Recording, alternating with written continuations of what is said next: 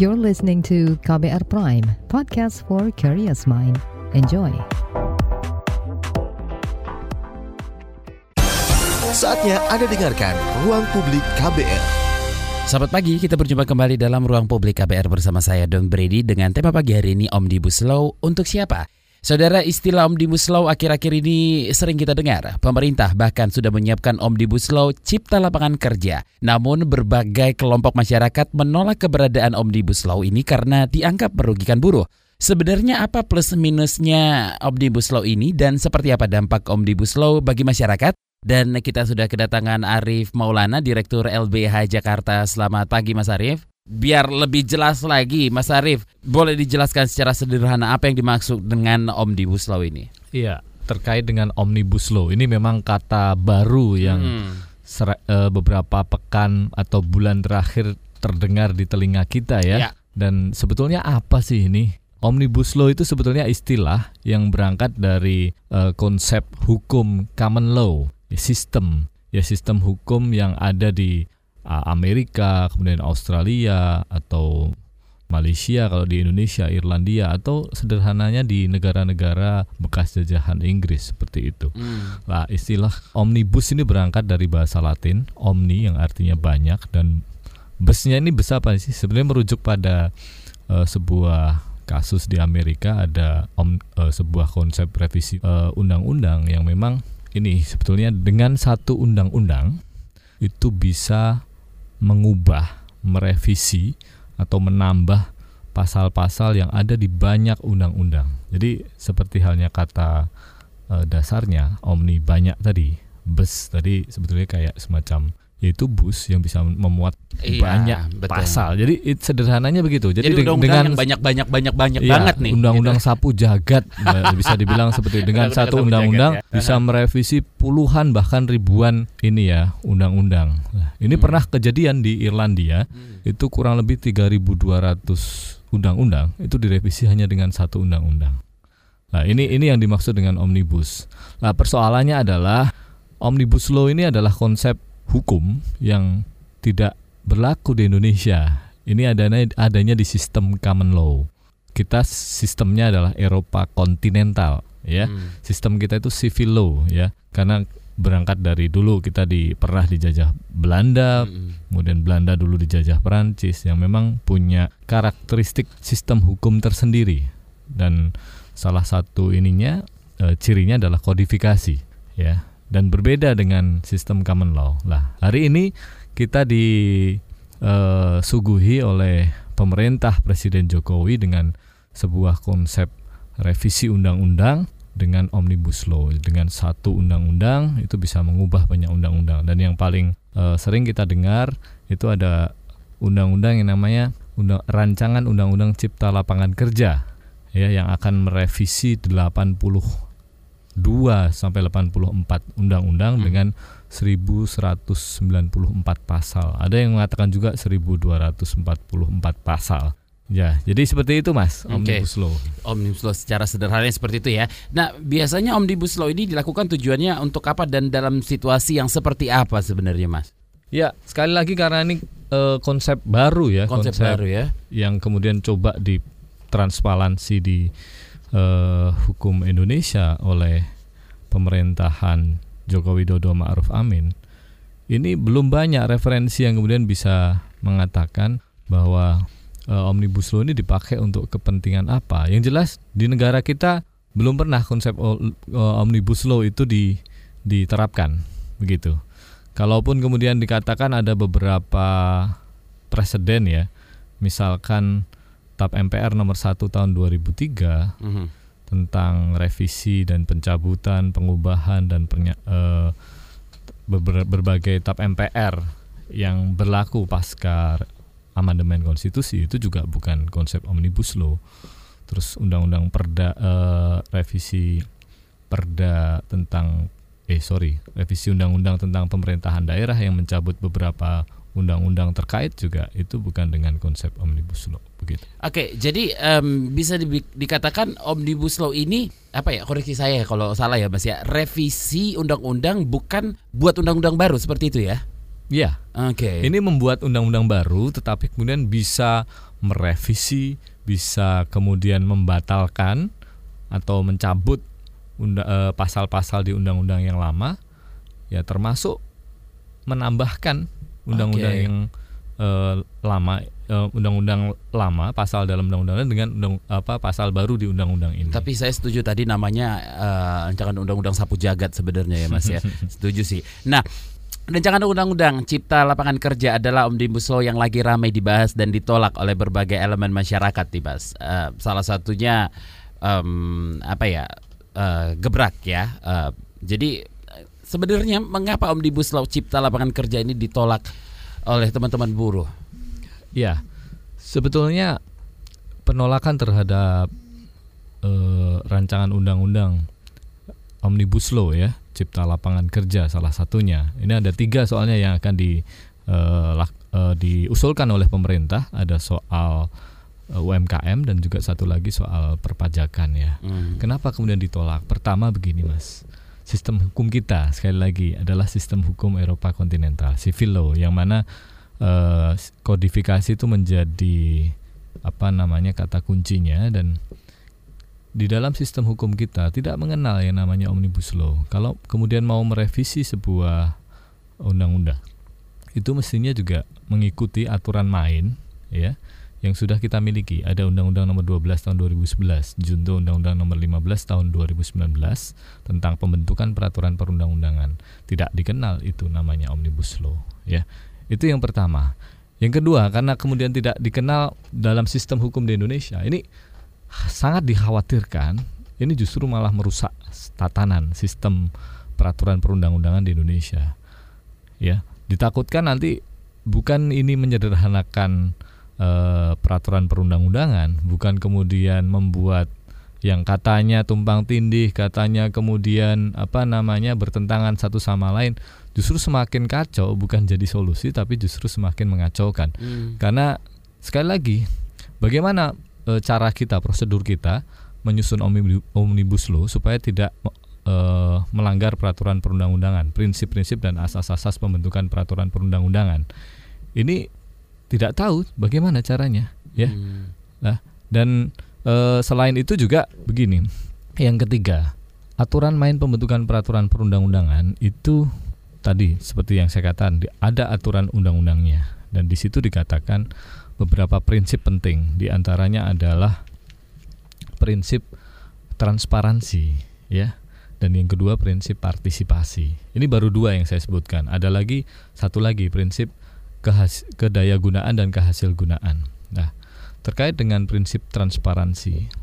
Nah, ini yang kemudian menjadi persoalan serius. Sampai hari ini tidak ada naskah akademik maupun rancangan undang-undang yang bisa diakses oleh publik, ya, yang bisa diakses oleh masyarakat luas untuk kemudian bisa menyampaikan masukannya, kritiknya, koreksinya jika ada eh, kekeliruan dalam konsep omnibus law yang disusun oleh pemerintah. Tidak ada sama sekali. Hmm. Padahal targetnya Presiden Jokowi itu 100 hari pemerintahannya harus selesai rancangan undang-undang ini. Lah, di dalam sebuah negara demokrasi sudah sebuah ini ya kewajiban pemerintah untuk membuka seluas- seluas-luasnya partisipasi publik dalam pembentukan peraturan perundang-undangan. Mengingat undang-undang ini tidak hanya berlaku untuk eh, satu dua orang saja, untuk kelompok pengusaha saja, tapi berlaku untuk semua, untuk buruh, untuk eh, pelajar, mahasiswa, perempuan, Oke. masyarakat adat, Hmm. kemudian petani, nelayan, mas- ra- masyarakat miskin kota, semuanya akan terdampak Semuanya dari akan undang-undang terdampak. ini. Ini baru soal transparansi. Yang kedua, Oke, yang kedua Ah, nanti kita tahan dulu Mas. oke. Kita harus break dulu ya. Ruang publik akan kembali. Masih Anda dengarkan Ruang Publik KBR. Anda masih mendengar Anda masih mendengarkan Ruang Publik KBR yang pagi ini mengangkat tema Omnibus Law untuk siapa? Bersama Arif Maulana, Direktur LBH Jakarta. Mas Arif, kita sudah ada telepon dari Pak Herman di Sintang, kita angkat dulu ya. Pak Herman, selamat pagi. Selamat pagi Bang John. Iya, silakan. Ya, saya harap sama pemerintah harus transparan tentang undang-undang. Apalagi ini menyangkut kehidupan masyarakat, ya. Ah, Kadang-kadang pemerintah ini membuat undang-undang seenak-enaknya tanpa di apa kompromikan sama masyarakat. Jadi itu masyarakat itu terjebak oleh undang-undang itu nanti, Pak. Hmm, Oke. Harus undang itu harus ditata ulang. Mana yang bisa menjebak masyarakat itu yang membuat masyarakat itu menjadi marah nanti, Pak. Mhm. Jadi demo, ada yang demo, ada yang menolak. Itu itu harus disosialisasikan masyarakat turun ke tempat masyarakat, ke warga-warga, misalnya kayak nelayan, kayak buruh gitu kan harus turun itu. Kita mendengar aspirasi masyarakat, apakah tepat undang-undang ini diberlakukan. Mhm. Itu. Nah, itu menurut saya harus penting. Itu undang-undang kalau pemerintah tidak transparan sama masyarakat, itu bisa menjebak masyarakat itu sendiri. Baik. Rakyat kita Indonesia. Terima kasih. Terima kasih Pak Herman di Sintang. Oke, terjebak. Seberapa besar peluang terjebak undang-undang kalau terjebak nostalgia sih ya itu aja udah perih ya Mas ya apalagi terjebak undang-undang Ya. seberapa besar peluang kita kalau kita memang ada lagi si omnibus law ini belum lagi undang-undang yang sebelumnya kita nggak mau tahu eh ada lagi nih yang baru gitu loh Ya, saya sangat sepakat dengan tadi Pak siapa? Pak Herman Pak Herman Iya. ya, bahwa pemerintah harus transparan terbuka karena undang-undang ini akan berlaku untuk rakyat masyarakat Indonesia seluruhnya, tidak hanya satu dua orang, Hmm. satu dua kelompok, tapi semuanya. Dan kalau kemudian kita bicara ini dampaknya seserius apa sih sehingga masyarakat harus terlibat? Ya kita tahu bahwa draft revisi undang-undang KPK kita punya pengalaman di akhir tahun yang lalu ya masyarakat dikejutkan dengan Ya. revisi yang istilahnya tiba-tiba tidak transparan tertutup undang-undang KPK direvisi akibatnya hari ini kita tahu bagaimana KPK menjadi macan macan ompong dalam pemberantasan korupsi dan Hmm. kita tidak Hmm. lagi melihat sebuah upaya pemberantasan korupsi yang kuat gitu lah ini yang kemudian harus dicatat betul oleh pemerintah sekali lagi soal transparansi harus dibuka harus dilibatkan masyarakat karena itu hak masyarakat sebagai pemilik kedaulatan dalam sebuah negara demokrasi ya saya bisa melanjutkan ya tadi yang Ya, ingin silakan. saya sampaikan ya Mhm. selain soal transparansi yang penting juga soal partisipasi ya Hmm. partisipasi ini harus meli- melibatkan semua kelompok kepentingan yang ya akan terdampak dalam undang-undang ini. Yang menarik adalah undang-undang ini meskipun namanya Undang-Undang Cipta Lapangan Kerja, ya namanya bagus sekali. Ya, tetapi kemudian yang dimuat dalam undang-undang ini tidak hanya soal ketenaga kerjaan. Ingat bahwa yang diatur dalam undang rancangan undang-undang Omnibus Law ini tidak hanya soal buruh, tetapi juga kalau kawan-kawan cermati itu soal mengenai bagaimana pengadaan lahan itu juga diatur. Kemudian bagaimana mengenai perizinan tambang, perizinan apa namanya eh, ketenaga listrikan, kemudian soal apa namanya pendidikan, kesehatan, soal obat-obatan, farmasi. Kemudian kalau mau disebutkan lebih banyak lagi, ini juga bicara mengenai revisi sebuah perda. Jadi meskipun eh, namanya Undang-Undang Omnibus Law Cipta Lapangan Kerja, tapi memuat banyak sekali eh, muatan klaster yang itu mengatur berbagai peraturan perundang-undangan yang tidak berkaitan sebetulnya, Hmm. tidak berkaitan secara utuh. Lah ini ini juga kemudian akan berdampaknya luar biasa. Kalau bukan dari catatan hanya saya ada untuk 11 buruh. klaster ya, ada ya? 11 klaster dan Oke. ma- masih mungkin bertambah. masih mungkin bertambah Masih ya mungkin bertambah. Oke coba kita uh, um, bacain ke 11 cluster itu untuk Omnibus Law Cipta Lapangan Kerja. Dari namanya sih kita mengira ini hanya untuk mengurusin tenaga kerja gitu ya. Tidak, Oke, tidak. jadi ini ada 11 cluster untuk Omnibus Law Cipta Lapangan Kerja. Yang pertama uh, penyederhanaan perizinan tanah. Yang kedua persyaratan investasi, yang ketiga ketenaga kerjaan, yang keempat kemudahan dan perlindungan UMKM, kelima kemudahan berusaha, enam dukungan riset dan inovasi, tujuh administrasi pemerintahan, delapan pengenaan sanksi, sembilan pengendalian lahan, sepuluh kemudahan proyek pemerintah, dan yang ke-11 kawasan ekonomi khusus. Ya, yang menarik Mas, ini saya membaca rancangan undang-undang yang beredar di masyarakat meskipun itu dibantah oleh Menko Perekonomian ya bahwa itu bukan draft resmi, tapi justru menjadi pertanyaan kenapa sih harus ditutup-tutupi? Biasanya kalau yang ditutup-tutupi dan kemudian akan disahkan secara cepat ini kita jadi undang rancangan undang-undang KPK nih, Hmm. ya kan? Ya.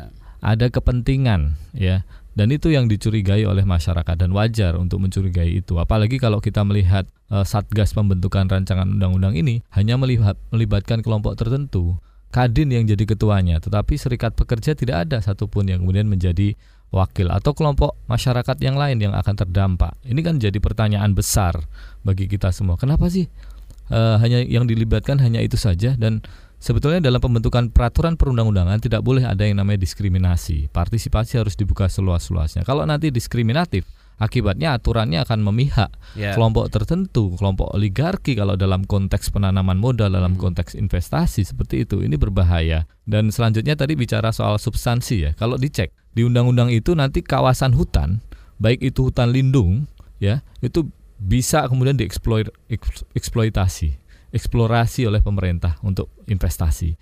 Kemudian soal pendidikan, pendidikan pendidikan asing boleh masuk lembaga-lembaga pendidikan asing boleh masuk. Ya ini ini artinya dampaknya bukan hanya untuk buruh, tapi juga untuk pengajar, dosen, mahasiswa, pelajar begitu kan. Terus juga soal aturan tenaga kerja asing akan juga dibuka nanti di tangan undang-undang omnibus law ini dan juga kalau kemudian kita mengecek di beberapa pasalnya ini ada yang e, janggal menurut kami, menurut saya ini ya teman-teman di Gebrak maupun di LBH Jakarta beberapa pasal yang sudah dibatalkan oleh Mahkamah Konstitusi, mm -hmm.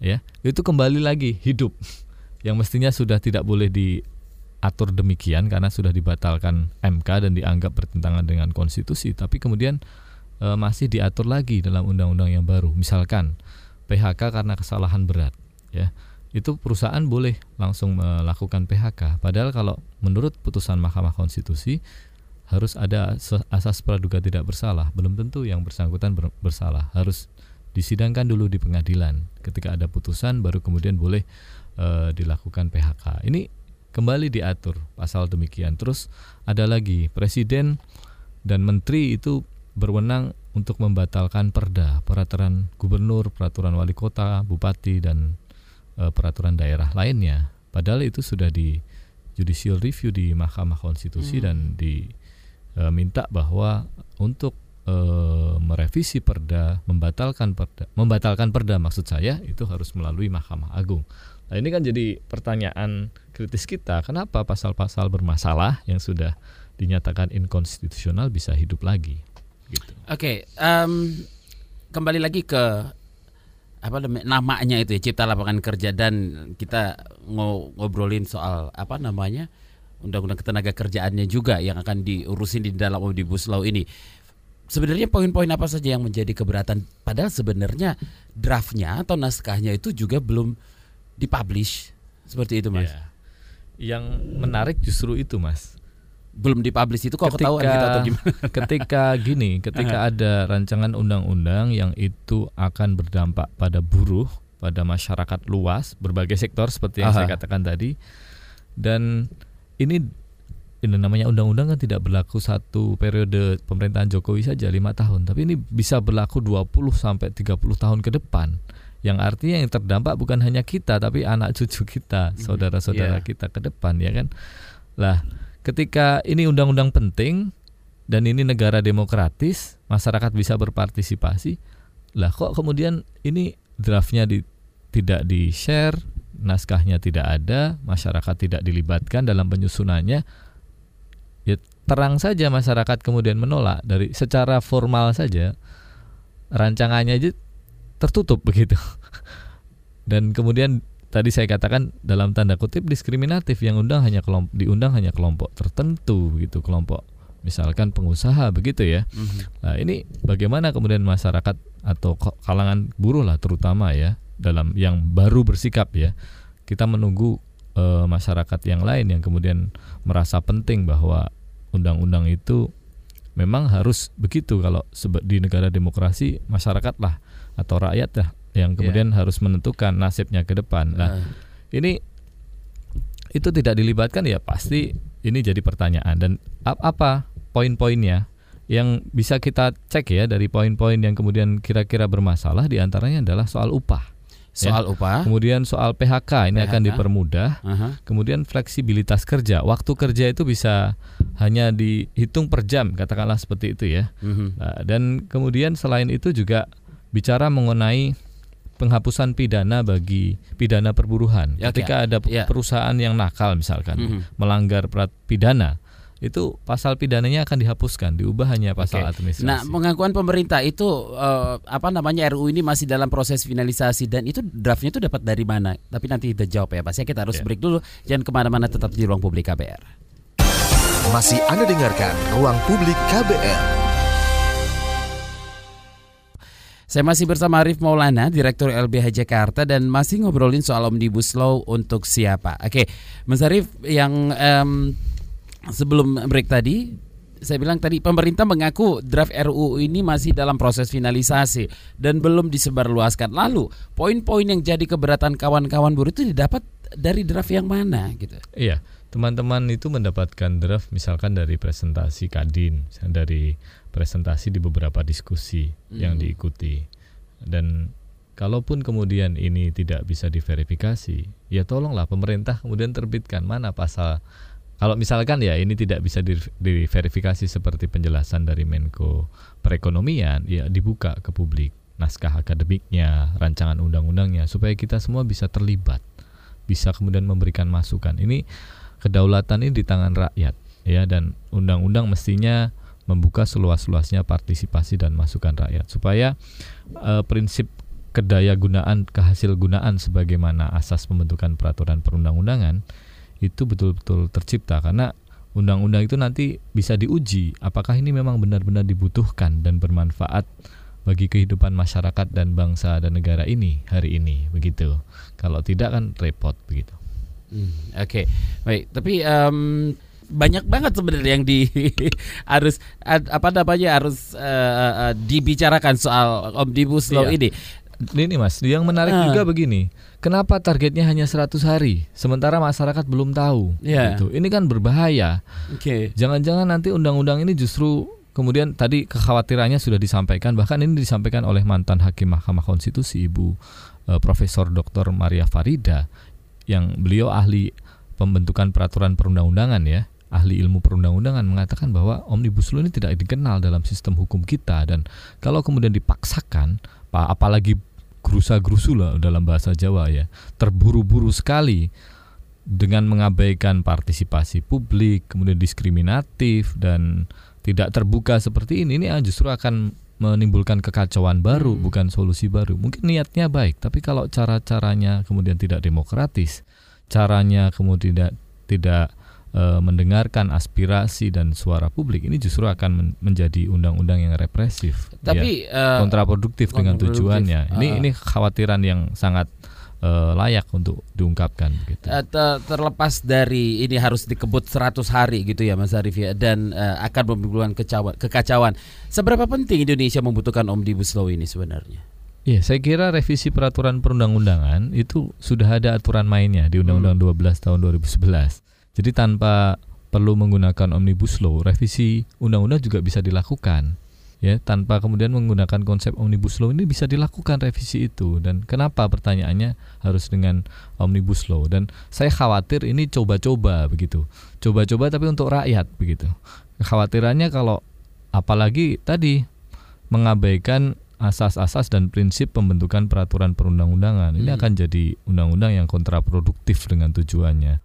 Meski namanya RUU Cipta Lapangan Kerja mengatur begitu banyak Ya. sektor yang dampaknya akan luar biasa. Bahkan eh, teman-teman dari jaringan tambang itu ya, an- jaringan anti tambang, aktivis lingkungan itu menyampaikan ini rancangan undang-undang omnibus law kalau sampai disahkan itu ini akan mengakibatkan masyarakat publik nanti menjadi pengungsi ekologis eh, kolosal ya jadi pengungsi sosial begitu karena akan da- dampaknya itu sampai pada penggusuran-penggusuran paksa kemudian eksploitasi lahan yang mana nanti masyarakat misalkan eh, masyarakat adat di hutan bisa terusir dan dan eh, kemudian masyarakat di daerah perkotaan masyarakat miskin kota bisa kemudian tergusur karena ada juga nih namanya program pemukim ini ya untuk menentukan pemukiman kumuh untuk perbaikan eh, dengan sasaran ke sana. Jadi begitu banyak aspek lah. Kalau kemudian ini tidak disusun secara hati-hati, secara mendalam melibatkan banyak ahli, Mhm. masyarakat, Mhm. aspirasi masyarakat, saya pikir akan justru kontraproduktif dan eh, ini berbahaya begitu. Apalagi gini, saya ingin juga me- menyampaikan bahwa beberapa waktu yang lalu Presiden Jokowi menyampaikan uh, memerintahkan kepada BIN, polisi, kejaksaan untuk kemudian mengajak dialog kepada masyarakat yang menolak omnibus law. Ini kan menjadi pertanyaan, loh kenapa kok bukan kementerian terkait yang kemudian di, diminta untuk mengajak dialog masyarakat, mengajak dialog publik, justru malah aparat represif negara seperti kepolisian, kejaksaan dan BIN. Ini kan ajakan dialog atau intimidasi. Ini ini juga menjadi catatan kritis kita yang kemudian memunculkan dugaan bahwa e, rancangan undang-undang omnibus law ini memang e, syarat dengan kepentingan. Oke, ya. kita angkat dulu telepon ada Pak Erik Siregar di Depok. Selamat pagi, Pak. Selamat pagi, Bung Ron. Iya, silakan.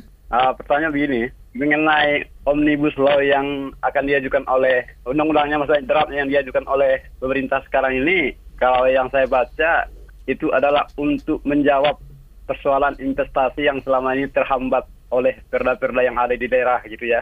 Mungkin belajar dari tahun 2008 ya kalau nggak salah itu ada pernah waktu itu kalau kita ingat namanya Lapindo Berantas di sidoarjo. Mm-hmm. Di situ ada problem katanya karena cara ngobornya itu engineeringnya itu bukan dari PT yang bersangkutan, mm. itu dari apa namanya engineering dari Indonesia sehingga padahal cadangan gas yang diprediksi di, di situ bisa untuk 10 tahun ke depan. Ternyata investor begitu menanamkan modal istilahnya akhirnya yang terjadi malah petaka. Salah satunya kalau nggak salah BT Bakri itu yang punya saham di mm -hmm. Lapindo Berantas. Mm -hmm. Jadi di situ katanya belajar pemerintah bahwa adanya tumpang tindih perda dan peraturan daerah di berbagai daerah itu yang menghambat investasi untuk menanamkan modalnya di Indonesia. Kalau terkait istilahnya masalah kerja atau buruh kita menggugat, kalau menurut saya itu hal-hal yang wajar ya, karena jangan pula hadirnya un, apa omnibus law ini juga mensengsarakan para, para pekerja yang sudah ada gitu maksud saya. Jadi ke depan omnibus law ini betul-betul diarahkan lah untuk kalau benar untuk apa mengundang investor-investor yang akan menanamkan modalnya. Karena dari catatan dari beberapa ekonomi itu beberapa investor itu kebanyakan menanamkan modalnya itu di Pulau Jawa. Karena di, di berbagai Indonesia Timur atau Sumatera itu masih bisa di dihitung berapa gitulah. Itu yang itulah yang diharapkan oleh pemerintah dengan adanya undang-undang omnibus law ini. Begitu Bung Doni. Oke. Okay. Lebihnya mohon maaf. Terima kasih selamat pagi. Terima kasih Pak Erik si Regar di Depok. Gimana Mas? Ya, saya pikir uh, tujuan pemerintah untuk uh, membuka seluas-luasnya lapangan kerja, kemudian mendorong investasi masuk ke Indonesia itu itu hal yang baik begitu.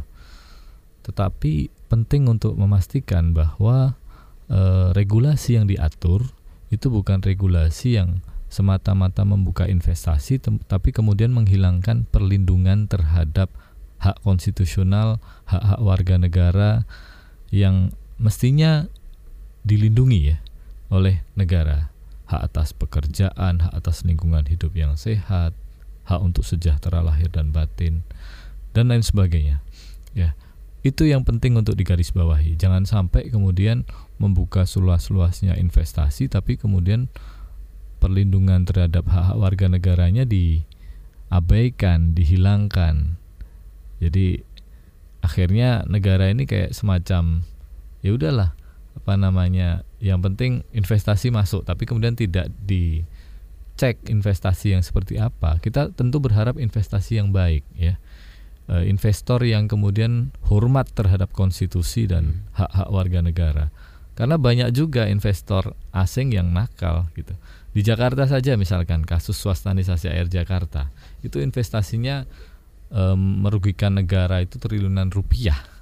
Apakah investasi yang seperti itu yang kita harapkan? Tentu kan tidak. Tapi investasi yang baik dan berdampak positif bagi kesejahteraan warga negara, bagi bangsa ini untuk kemudian mewujudkan keadilan sosialnya. Nah, ini yang kita harapkan. Lah, untuk bisa memastikan bahwa investasi yang masuk itu uh, investasi yang baik tentu kan harus berpatokan pada prinsip ini ya konstitusi prinsip hak asasi manusia dan demokrasi. Nah, dan untuk bisa membuat regulasi yang baik itu kita sudah punya aturan mainnya. Partisipasi publik itu harus begitu uh, masif di di ruang-ruangnya dibuka begitu. Bukan justru seperti sekarang ya Ini yang kemudian menjadi catatan serius menurut saya terkait dengan penyusunan RUU Omnibus Law dan jangan coba-coba lah. Kemudian ketika Omnibus Law ini ini barang baru betul, betul-betul baru yang kemudian eh, dampaknya akan luar biasa ke publik tetapi dibuat dengan sangat tertutup, terburu-buru dan diskriminatif. Ini okay. resikonya akan kita tanggung bersama bukan hanya ditanggung oleh uh, Pak Jokowi dan jajaran pemerintahannya tapi seluruh masyarakat Indonesia. Kita tidak ingin bahwa nantinya justru investasi asing yang masuk ini mengakibatkan uh, berbagai pelanggaran pelanggaran hak warga negara. Tapi kita tentu berharap investasi yang masuk investasi yang ramah terhadap HAM, ramah terhadap pelindungan uh, lingkungan hidup dan mensejahterakan semua. Begitu. Oke, kita akan bacain beberapa WhatsApp yang masuk, tapi kita harus break dulu. Jangan ke mana-mana, tetap di ruang publik KBR. Masih Anda dengarkan ruang publik KBR. Kita tiba di bagian akhir ruang publik KBR hari ini dan bagi Anda yang tidak sempat mendengarkan siaran ini secara utuh bisa mendengarkannya kembali di podcast kbrprime.id lalu pilih ruang publik. Saya masih bersama Arif Maulana, Direktur LBH Jakarta ngobrolin soal Omnibus Law untuk siapa. Oke Mas Arif kita baca dulu beberapa WhatsApp yang sudah masuk dari Tias di Bengkulu. Um, maaf baru bergabung sebagai karyawan perusahaan kecil saya sangat mendukung perjuangan penolakan kelompok buruh apalagi katanya hak cuti melahirkan dan cuti haid itu bakal dihapuskan. Apa itu benar? Iya, dalam diskusi dengan kawan-kawan ini ya, buruh, aktivis lingkungan, aktivis perempuan, satu hal yang kita cermati dari rancangan undang-undang Omnibus Law yang beredar ya, maupun slide-slide yang beredar, tidak ada kata perempuan dalam undang-undang ini. Artinya kata, -kata perempuan tidak ya, ada kata ya. perempuan tidak ada. Ini kemudian bisa diduga bahwa memang tidak ada perhatian uh, yang diberikan terhadap uh, perempuan sebagai salah satu warga negara yang mestinya mendapatkan salah satu ini ya eh, perhatian dari negara perlindungan dari negara terkait dengan kebutuhan mereka. Nah ini ini ini juga menjadi koreksi ya dalam diskusi tersebut. Lah saya pikir terkait dengan usul uh, apa yang dikhawatirkan oleh Tias tadi. Mbak Tias hmm. dari Bengkulu ini bisa jadi benar ketika kemudian kita sendiri sampai hari ini belum tahu rancangan undang-undangnya jadi kita ini dibuat memang khawatir, dibuat resah oleh pemerintah. Dikatakan bahwa 100 hari harus jadi, ini target pemerintah dan sudah disampaikan ke DPR, tetapi publik sama sekali tidak tahu apa yang diatur. Ini kan semacam nanti kayak kita dapat kejutan yang nggak tahu itu nanti yeah. kejutannya baik atau buruk, okay. tapi arahnya memang buruk dan kekhawatiran ini layak untuk disampaikan. Dari um, Maya di Manado, saya masih bingung dengan penolakan buruh. Bukannya kalau investasi banyak yang masuk, lapangan kerja jadi banyak juga. Mohon pencerahannya. Iya. Sekali lagi tadi saya katakan investasi masuk membuka lapangan kerja. Enggak.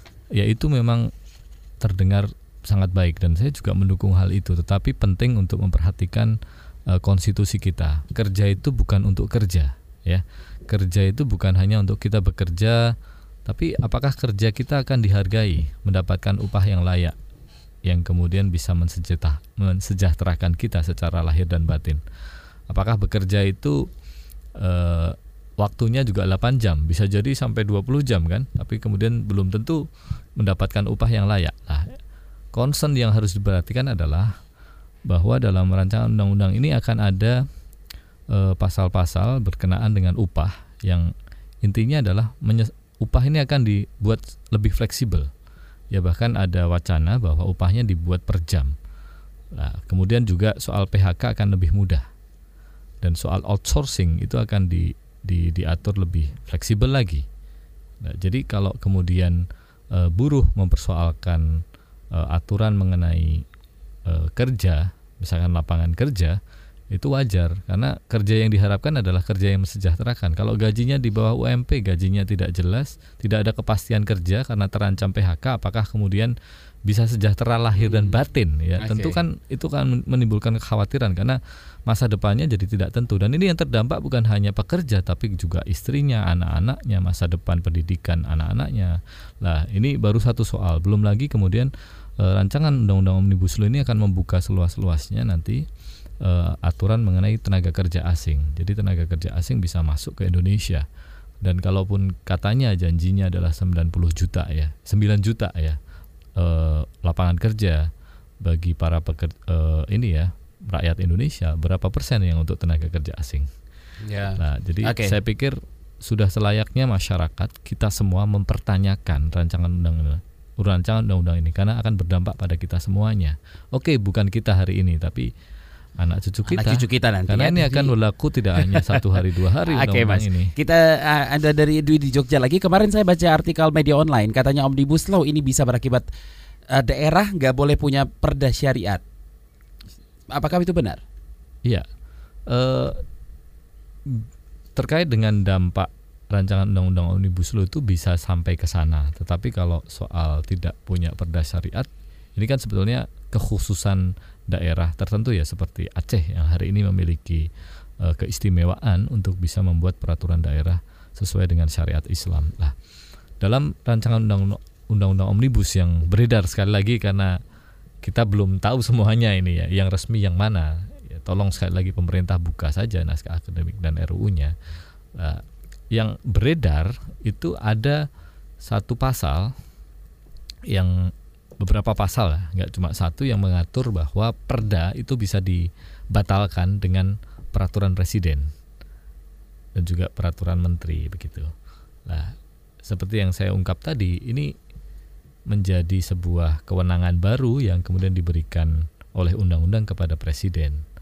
Meskipun catatannya adalah kewenangan ini sebetulnya sudah dievaluasi oleh Mahkamah Konstitusi dalam sebuah putusannya mengingat periode yang lalu Presiden Jokowi pernah merevisi ribuan perda dan itu dinilai tidak konstitusional. Jadi eh, untuk kemudian membatalkan sebuah perda itu dinilai bertentangan dengan undang-undang atau tidak, eh, mestinya melalui eh, judicial review di Mahkamah Agung. Nah, Oke. Begitu. Oke. Jadi ada kemungkinan bisa ke sana nanti. Ya, dari Nuri Depok terus terang saya takut dengan perkembangan aturan soal pekerja ini. Jadi makin tidak pasti rasanya. Semoga undang-undang yang baru ini tidak seperti yang banyak dibicarakan karena sangat merugikan para pekerja. Oke, baik. eh, Mbak Nuri di Depok. Oke, di satu menit kita terakhir di Mas eh, Arief. Agar tidak menimbulkan penolakan seperti eh, sekarang ya RUU Cipta Lapangan Kerja ini, apa sebaiknya yang diperhatikan pemerintah dan DPR dalam menyusun omnibus law yang lain?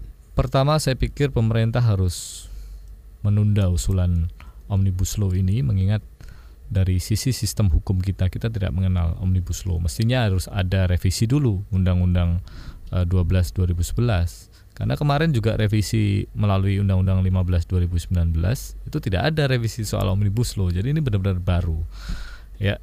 Jadi mestinya ini di eh, pelajari, dikaji secara mendalam terlebih dahulu. Itu yang pertama.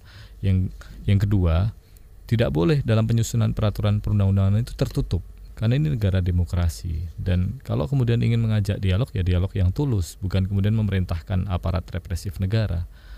Dan yang berikutnya yang ketiga ini harus dibuka naskah eh, akademik maupun rancangan undang-undangnya. Idenya pemerintah itu seperti apa supaya masyarakat luas bisa kemudian memberikan masukan. Rakyat seba- sebagai pemilik kedaulatan eh, itu eh, bisa memberikan suaranya ya. Karena ini nasibnya akan terdampak ke mereka dan jangan coba-coba kemudian apa namanya membuat undang-undang yang itu dampaknya untuk masyarakat luas tapi kemudian tertutup, tidak transparan dan masyarakat tidak bisa memberikan masukan hanya kelompok tertentu yang kemudian memberi masukan. Ini akan berbahaya. Dan yang terakhir saya pikir meskipun namanya rancangan undang-undang cipta lapangan kerja kemudian ada rancangan undang-undang UMKM dan soal perpajakan itu direvisi dengan konsep omnibus law ini nampaknya hanya sektoral sektor yang akan terdampak pada buruh saja. Tetapi tolong dicermati ini akan berdampak pada 11 klaster tadi kita tahu. Ya. dan itu soal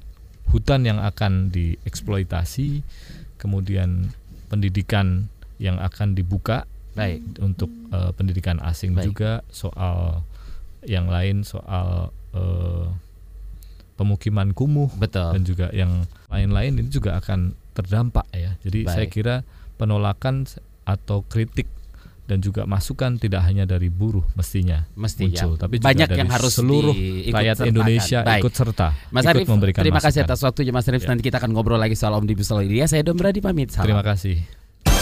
Baru saja Anda dengarkan Ruang Publik KBR.